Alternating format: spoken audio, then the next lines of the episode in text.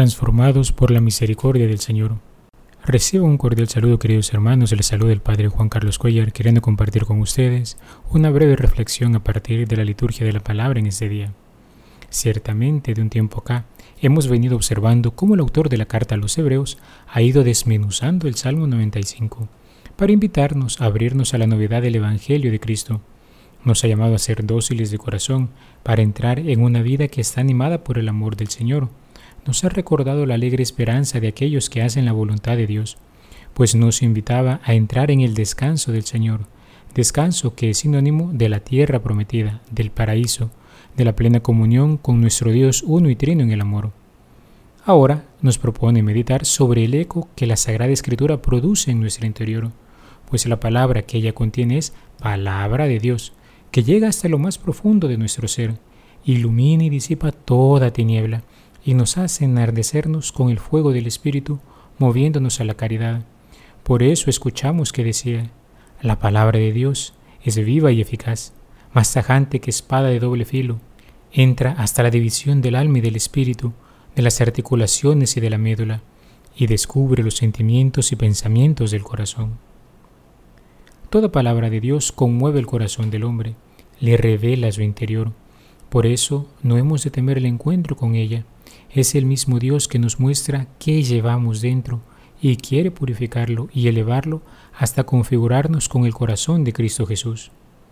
Este, nuestro sumo y eterno sacerdote que nos ha puesto en paz con el Padre, intercede por nosotros, nos ha abierto la posibilidad de salir de la miseria del pecado para entrar en la misericordia de Dios. Es Él quien fue inmolado en la cruz y ha expiado nuestras culpas y nos ha permitido nuevamente el acceso al paraíso y siendo uno de nosotros, nos da nuevas esperanzas en los momentos de tribulación, porque Él ha padecido como nosotros. Por eso decimos que se ha compadecido. Teodoreto de Ciro decía, los que habían creído sufrían por aquel entonces una gran tempestad de tentaciones. Por eso el apóstol los consuela, enseñando que nuestro sumo pontífice no solo conoce en cuanto Dios la debilidad de nuestra naturaleza, sino que también en cuanto hombre experimentó nuestros sufrimientos, aunque estaba exento de pecado. Por conocer bien nuestra debilidad, puede concedernos la ayuda que necesitamos y al juzgarnos dictará su sentencia teniendo en cuenta esa debilidad. Esta gran misericordia del Señor es la que mueve a los pecadores a volcarse hacia Jesús, pues se descubren amados por Él.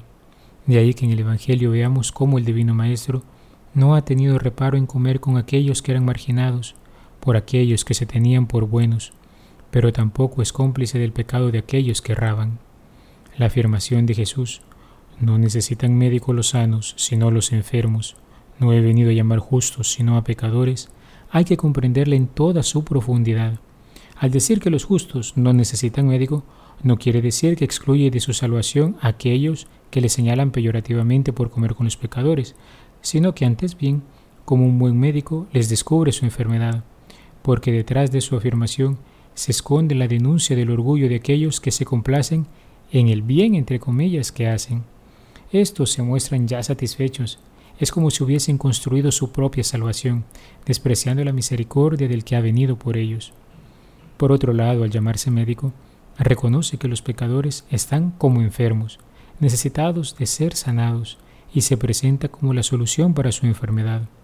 Jesucristo nunca dice que hay que vivir pecando, nunca afirma que el pecador actúa bien, sino que entrando en la humildad hemos de vivir como personas que se saben necesitadas de la misericordia de Dios.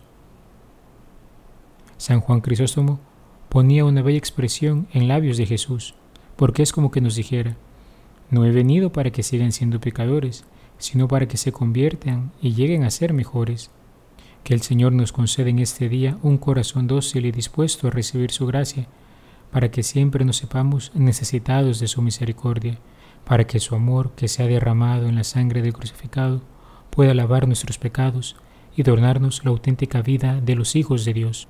He sido el Padre Juan Carlos Cuellar, y querido hermano, te deseo un muy buen día y que Dios te bendiga. Alabado sea Jesucristo, por siempre sea alabado.